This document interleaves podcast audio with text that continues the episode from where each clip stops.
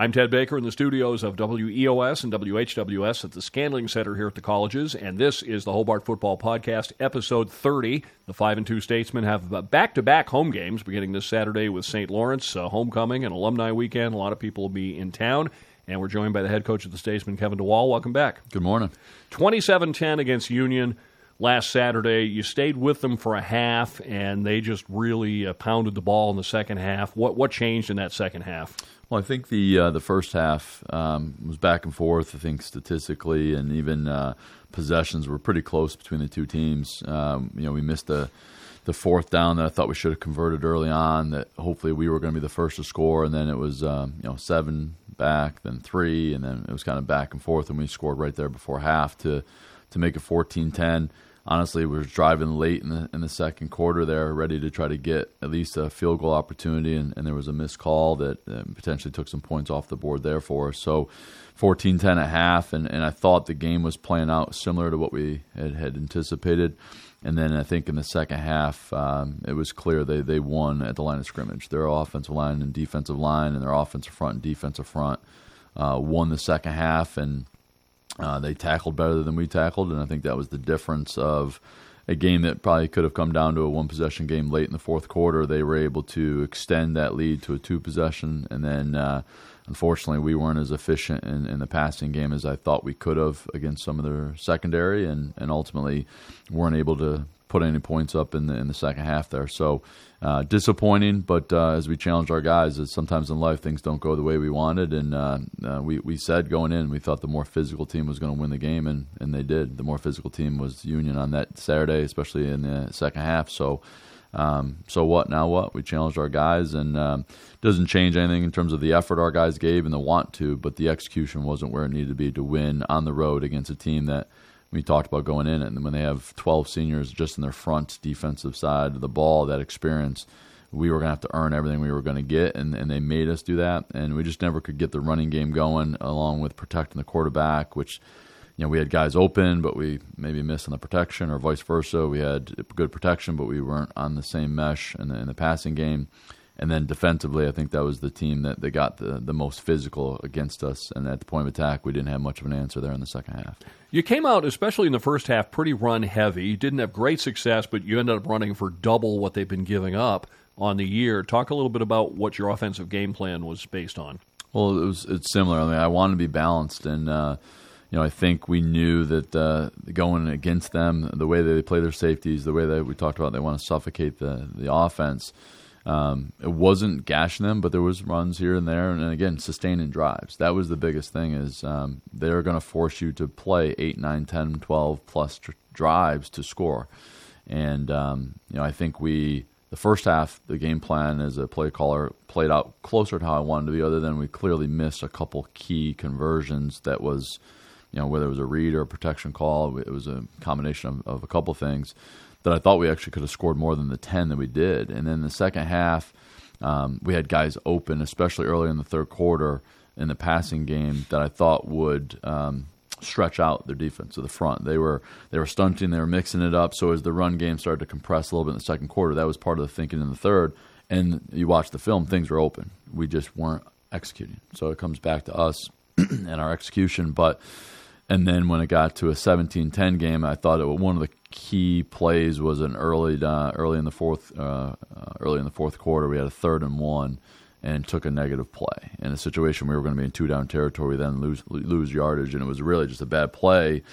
And then we never got the ball back. It was a long drive. We'd pinned them, you know. And in hindsight, twenty twenty, could we have gone for it? I didn't want to go with the short field with that much time left. And again, it just uh, we didn't play complementary football. Um, neither side of the ball played to the to their level, and in that type of environment and that type of game with the experience and firepower that that opponent had, we needed each side to play better than we did. And um, so I'll take that one as a coach, knowing that. Uh, you know, especially not putting points up in the second half there, that we leaned a little bit more on the passing game than the run game. Not that we don't want to run the ball, but they were doing a pretty good job, and they were just with the early success we had in the first quarter. They made a couple adjustments to really take it away in the second quarter, And again, if you got guys open, we got to be able to hit some of those more than we did.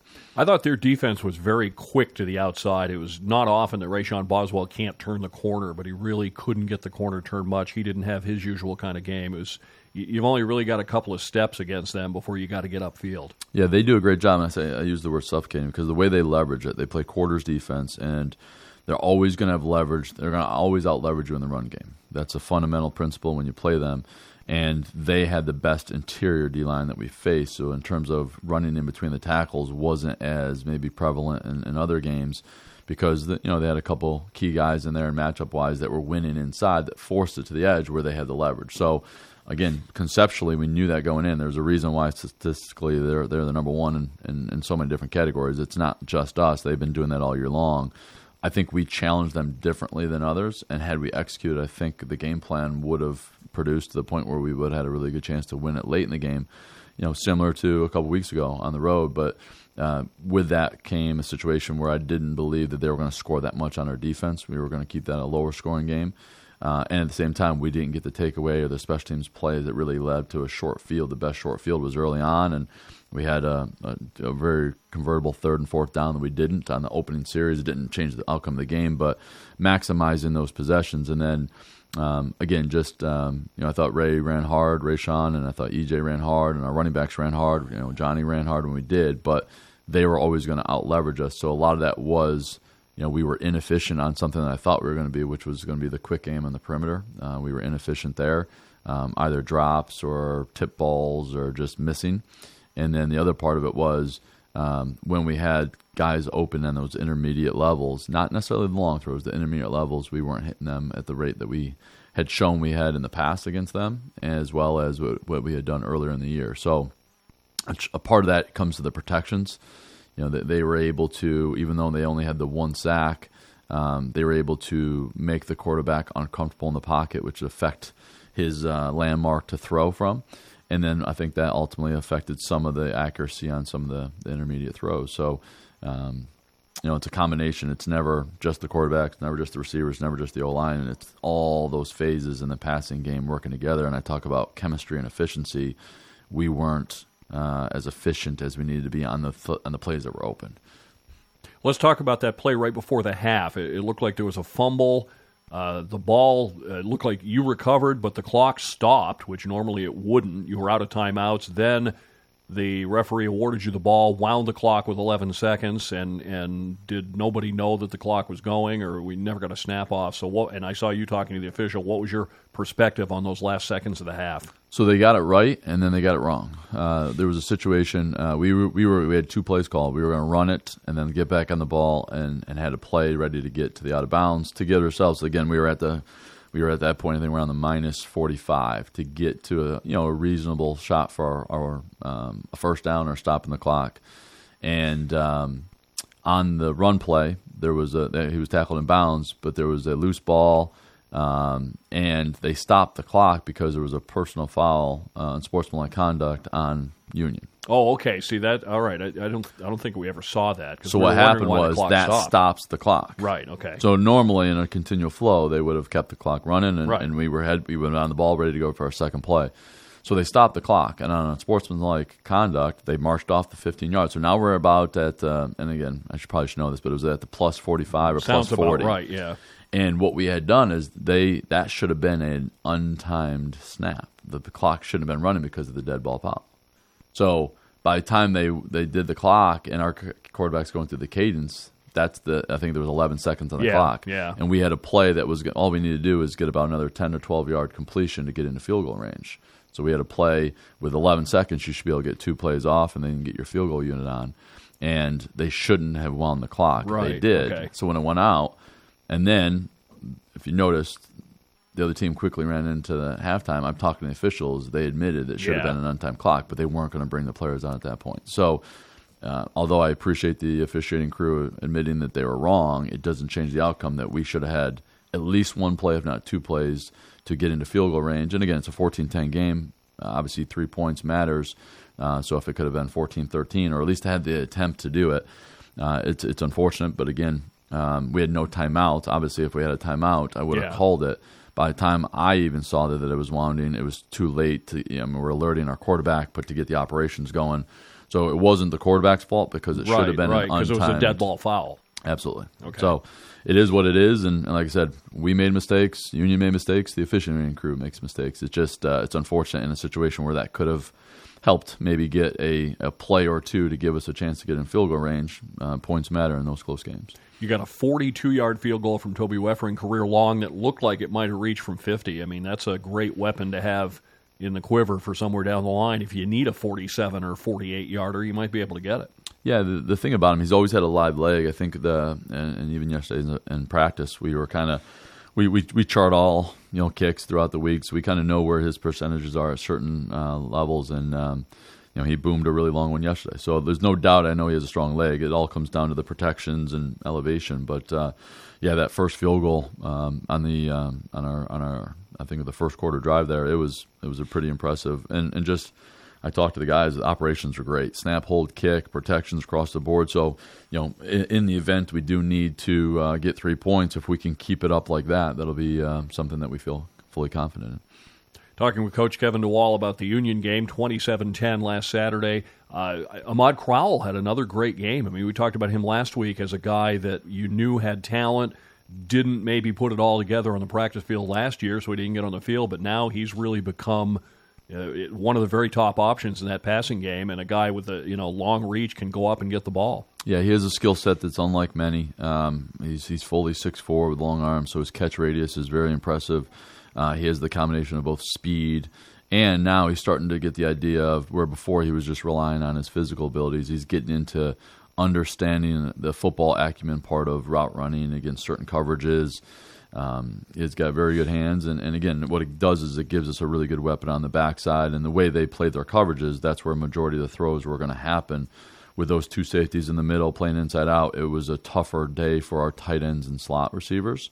Um, more of the throws on the perimeter and then there's certain games where that's different, you know. So game to game, based off of coverages, that's where the ball will go. But um, his emergence, um, and again, he is is starting to really the last two to three, three or four weeks has really started to practice on a more consistent basis at the level that you would hope for for a uh, a top receiver, and. Uh, that should open up some things for some other guys in the passing game as well. And my hunch is he's going to get more attention this week and in future weeks because I think people are starting to see that he becomes a really good weapon on the backside of, of our offense. Lucas Ruby and Kevin Chris both had great catches down the middle, and it, it seems to me Johnny Colombi looks more comfortable throwing that ball around the hashes compared to the out pattern, but of course there, it's a lot more crowded in there. You can't throw down the middle all day and expect to succeed. Yeah, that was the toughest part. And, and again, Johnny's been really efficient through the middle third of the field, and um, their defense just off of schematics uh, is going to try to force it to the perimeter, like we talked about, because of the leverage. Uh, I think a combination of you know his his completion percentage was down this game compared to others and a, a, couple of them. I mean, he's getting hit as he's thrown. That affected some of them from the protection standpoint, but he did miss, you know, a couple on the perimeter that he normally will make those intermediate throws. Um, and when we were able to protect it to be able to get it downfield, we either had guys open that, that occasionally you miss, but sometimes that's okay because you're going to stretch out the defense. The other part was. Um, you know, we got we grabbed a couple pass interference calls or some some completions on the perimeter that uh, I think will always be a part of our offense in terms of how teams are going to try to defend us. We do want to make sure that they're defending sideline to sideline and obviously as, as much vertically as we can be efficient with. Um, but I, I know, um, you know, sitting down and watching the film with him and the offense that uh, we know. I mean, we got to put it back on ourselves that as good as a defense they were at times, they didn't get us off the field as much as we got ourselves off. In the sense of uh, inability. There was a couple times where we were going to double one of their top inside guys, and we didn't get the angles to get the double team the right way. And now we're allowing their best pass rusher on a single rush. Um, that's on us, and we we prepared for it and didn't execute it as well as we needed to in a couple of those key protection situations. And then whether it was combinations of the route running, depth, top end of the route, getting out of the break versus the location of the ball um, I can go right now through seven, eight, ten plays in my mind right now, a second half alone.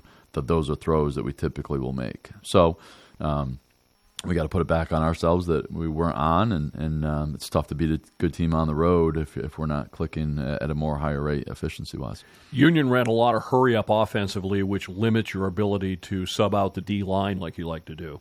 Yeah, they were they're they're big. That was the biggest uh, of the league offensive linemen. I would say that. Um, uh, I guess I shouldn't say that because they, they, had a couple smaller guys, but they did a really good job. Like their tight ends, 250 pounds, and they were leaning on some of our guys.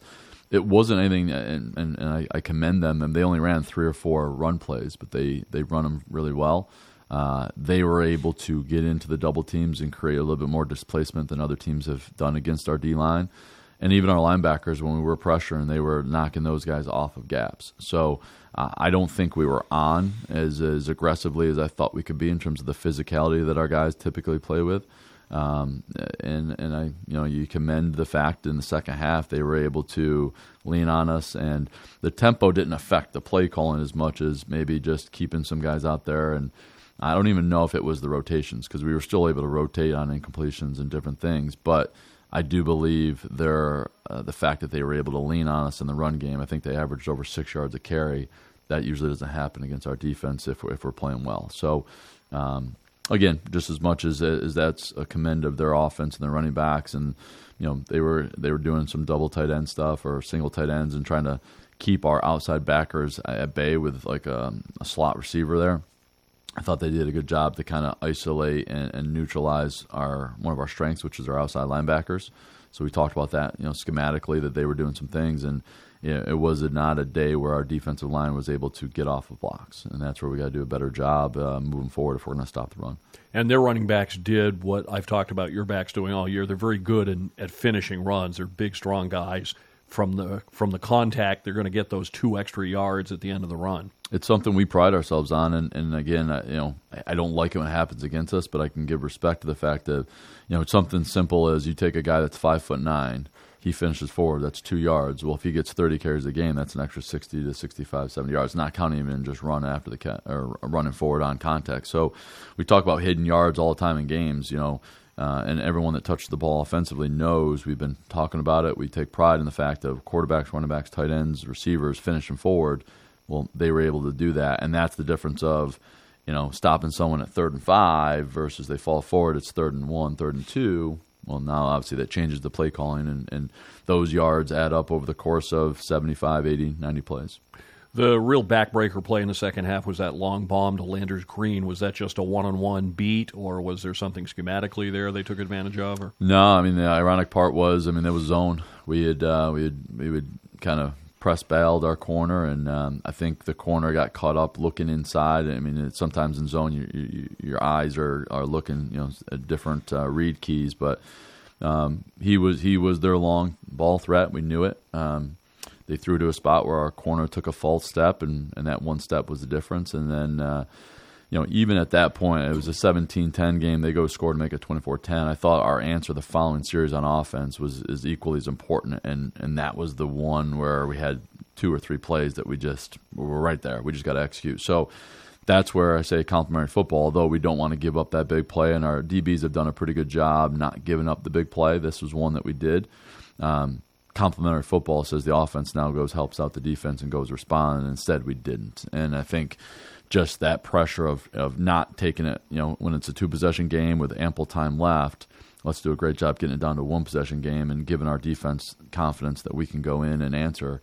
And um, you know we didn't do that. So i think that's the part where um, you know the young man that gave up the big play has played well. He played well earlier in the game so it's it's one of those things that you don't want to just say any one play makes a you know difference. Every play does matter, but we had other plays that uh, in that game. I just to score and give up 27 points. I know our defense was better than giving up 27 points, and uh, they weren't necessarily turnovers or short fields. It was we couldn't stop them as, at the rate that we thought we could stop them. I thought that was one of the, more poised Hobart teams I've seen going into Union in terms of they were the ones that were chirping and chipping and taking the, the 15 yard penalties. Your guys just got back in the huddle and didn't get caught up in any of that stuff like they have sometimes in the past. Yeah, and uh, here it is. Uh, that's a slippery slope. I mean, people talk about us with penalties. I think we're the least penalized team in the conference, but no one will talk about that. They want to talk about what we were earlier in the year. So we've have grown, we've developed but I'll also say in a game like that, the more physical teams, sometimes you need to play a certain level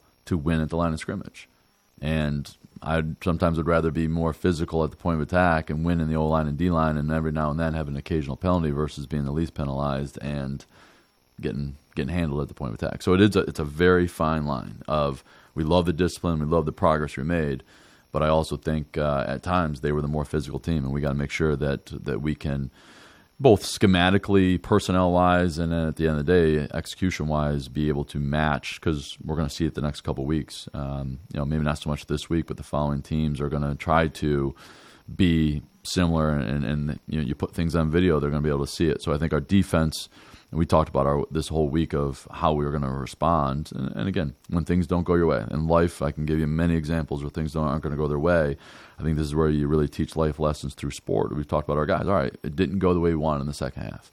All right, we didn't hang our heads. We didn't point fingers. That tells me that the team understands the importance that you know it's not one player or one play. Collectively, we didn't get it done, and it starts with me and, and our coaching staff. I'll always put losses on us and the wins go to the players.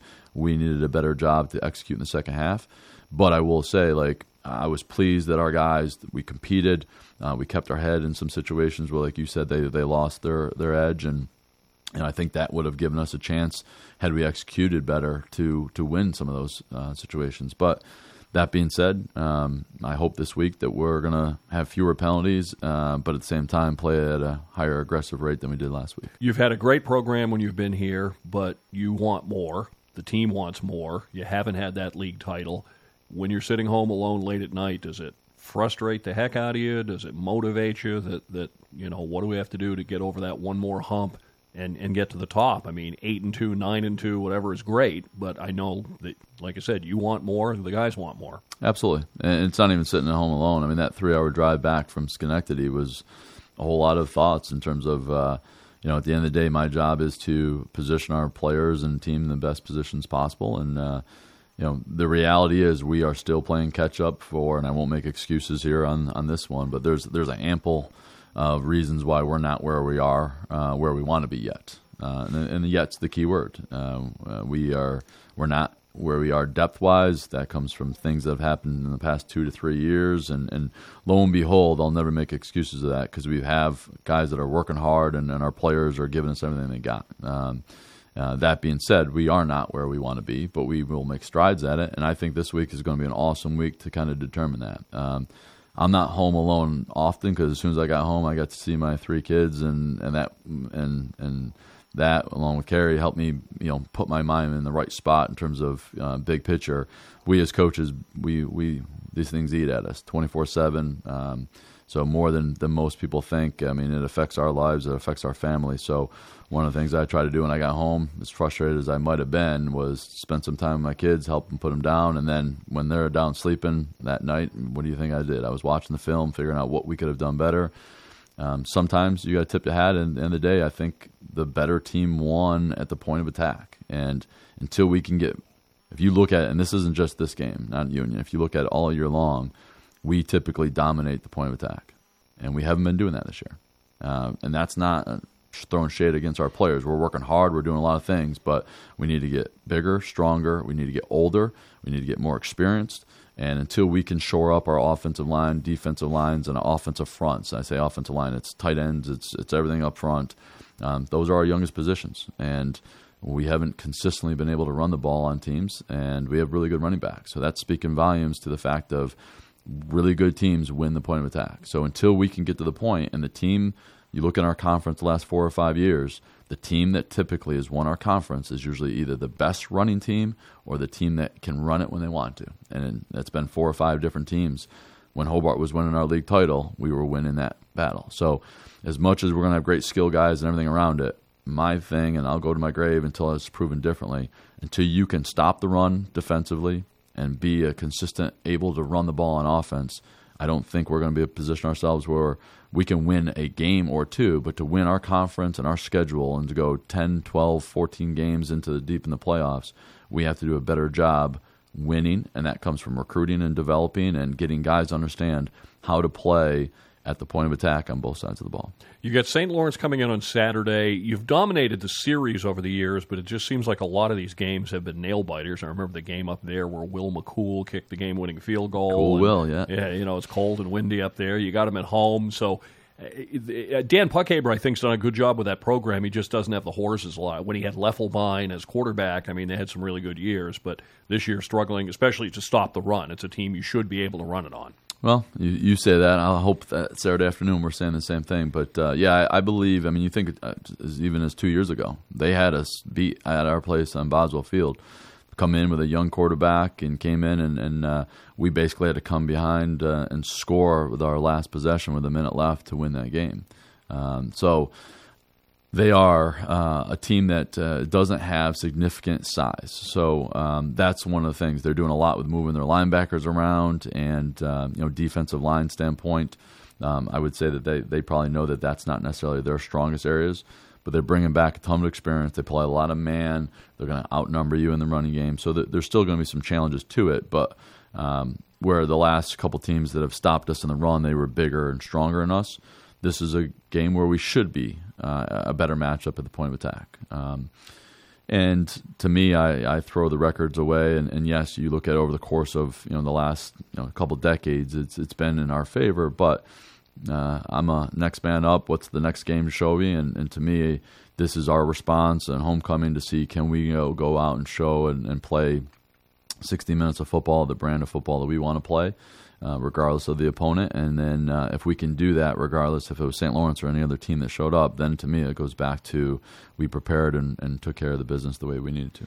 like to see a nice big crowd at the Boz. I mean, it's with, with the football schedule, you never know. I think the last home game, students were on break, so there wasn't as big a crowd. It was a little bit rainy, but it, it should be a pretty full house this weekend. I would hope so. Yeah, the last time we were on fall break, and uh, you know, it, it was you know quieter in terms of uh, the responsiveness. You know, you go back to the night game we had earlier. Um, that was a good turnout, but to me, these next couple weeks, those last two regular season home games, I mean, we're still playing for something. I hope everyone understands that we want to try to earn an opportunity to play on. Uh, there's not many teams that get a chance to do that. So if you do that, although the reality is the NCAA playoffs are out of our sights for right now uh, for this year, doesn't take away the fact of we're we're, we're going to prepare every day as if we're going to go get our one and zero, and then ultimately earn uh, an opportunity to play in the postseason. That's still in front of us, but we know we have to play well this week before we can worry about upcoming weeks.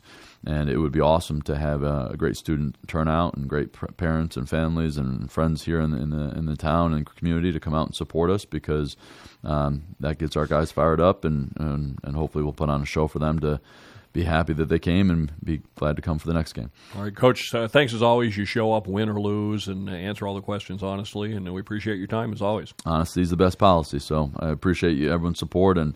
No one will be more honest about our program than I will be. All right, follow this podcast wherever you get podcasts, whether it be Apple or Amazon or Google. And of course, all your information. Uh, we've got uh, winter sports opening up this weekend with some hockey and everything. Get all that information at hwsathletics.com. Till next week, Ted Baker saying have a great football week.